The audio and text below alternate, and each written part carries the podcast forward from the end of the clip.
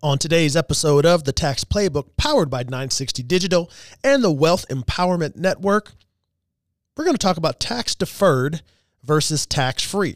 Which one is better? Which one should you be pouring your money into? Well, it all depends. This is Marcus Warren, financial advisor, tax enrolled agent, and author of the Retirement and Tax Playbooks. Let's get on to the show. Cause I'm the tax man. Yeah. All right, all right. So, welcome to the Tax Playbook podcast, and it's uh glad I'm glad to be here. Glad to uh, uh, be here once again, uh, sitting in the studio. And today we are going to be honing in on should you do tax deferred or should you do tax free. So there are important questions when you're making these types of decisions as you're saving and accumulating money for retirement.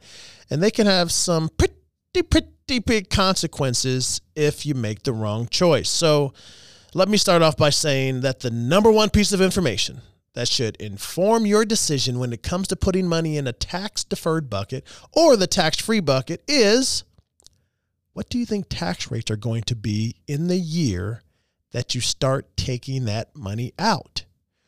Are tax rates in the year you take that money out likely to be higher or lower than they are today? That's it. That's all you really need. That's all the information that you need. And then you know, there's these um, these online calculators, these fancy calculators, and they'll tell you whether you should do a Roth IRA or whether you should do a traditional IRA, right, tax deferred or tax free. Well, guess what? I can tell you right now that all those calculators, it's really just a big waste of time because all you really need to know is a single piece of information. Just like I said, I'm going to sound like a broken record here. Are tax rates going to be higher today or will they be lower down the line than they are today? Are tax rates, when you pull that money out, are you going to have to pay more to Uncle Sam? Because that should inform you on what you should do. And of course, no one has a crystal ball, but what you can do is you can just think a little bit. Think about where we are uh, as a country from a matter of debt and things of that nature.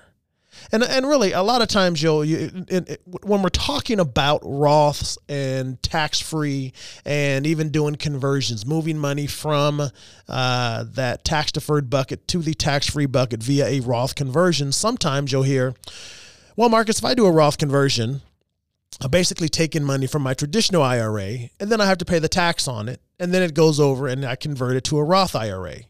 And then I'm just going to have less money in my Roth IRA.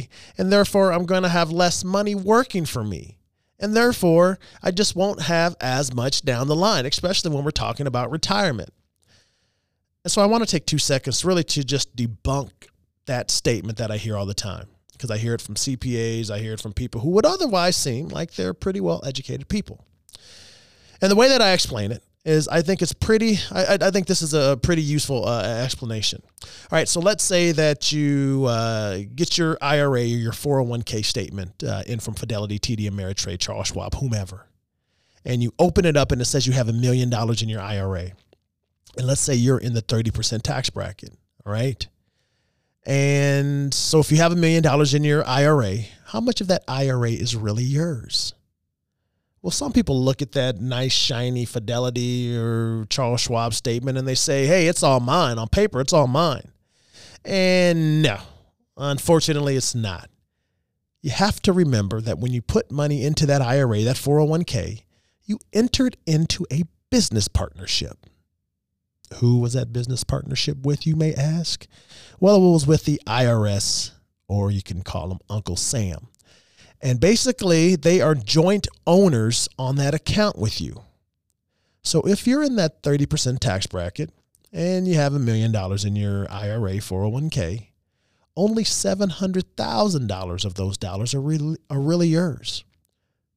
Now, you also may think that uh, when you open up that statement, and say it just shows that you had a good year, that you made 10%. You got 10% growth, right, on your million dollars. So you made $100,000 and that's all your growth.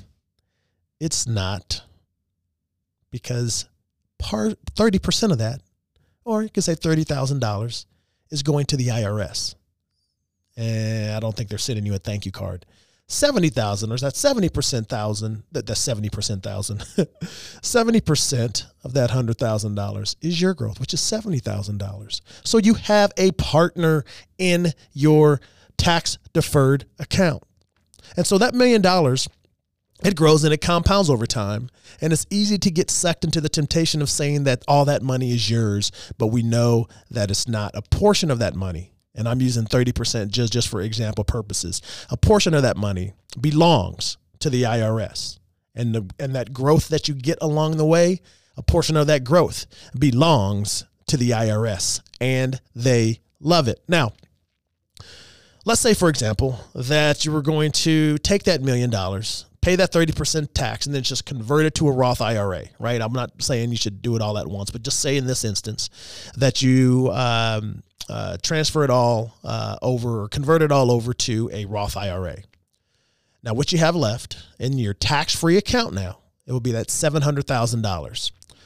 So if tax rates are at 30%, and say they're always going to be at 30%, then that is the indicator that you need to think about. Where are tax rates going to go? Tax rates can only go three spots. They can go up, they can stay the same, or they can go down. If they stay the same, then it doesn't matter if you do tax deferred or tax free, a, a, traditional IRA or a Roth IRA. So if you were to convert and tax rates stay the same, that's eh, neither here nor there. You could have just stayed in the uh, traditional IRA. No big deal. But if tax rates go up, so you so you've converted, you have that seven hundred thousand dollars, the three hundred thousand dollars or thirty percent of it belongs to the IRS. If tax rates were just to go up 1% to 31%, how much of that money in that IRA is now really yours, right? So you have that million dollar IRA. Now tax rates are 31%. Your cut just went down $10,000. You used to have $700,000. Now your cut is $690,000 because tax rates went up. Remember what I said on the onset. The only reason you should think about doing a any kind of conversion, moving from the tax deferred to tax free, is if you believe that tax rates down the line are going to be higher than they are today. So can you understand why it's important to understand the fiscal landscape of our country? $25 trillion in debt, unfunded liabilities, basically the country's broke.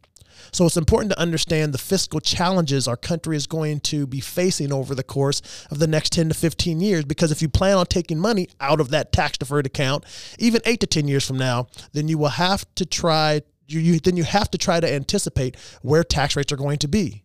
Because at the end of the day, those indicators should guide all your decisions as it relates to tax deferred and tax free.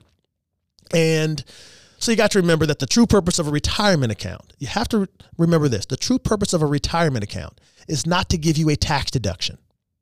A lot of people say, hey, I've got to get my money in the IRA by the end of the year so I can get this tax deduction. Hell, that's what your CPA t- tells you to do, right? Defer, defer, defer. Get your tax deduction right now. However, the true purpose of a retirement vehicle is to maximize cash flow at a period of time when you can least afford to pay the taxes, and that's in retirement. I'm going to say that again because it is so important. And you may not have recognized the profound words that just came out of my mouth. I'm to say it again. The true purpose of a retirement account is not to give you a tax deduction. The true purpose of a retirement vehicle is to maximize cash flow at a period in your life when you can least afford to pay the taxes. And when is that? That is in retirement. Now, let's talk about Social Security taxation real quick as it relates to distributions from your uh, tax deferred traditional IRA or your tax free Roth IRA accounts.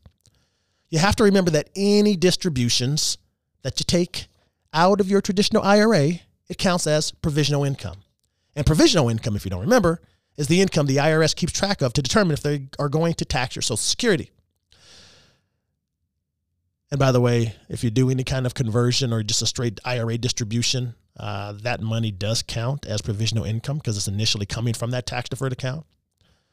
So, if you have that $700,000 after tax in your Roth, you did the conversion and now all your money is sitting in, in, in, in a Roth, all the growth is tax free.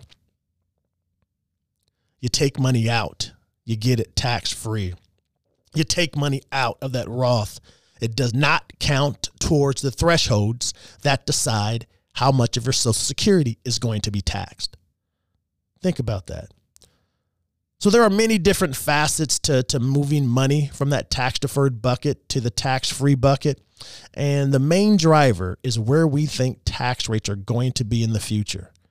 Our country is in debt to the tune of $25 trillion.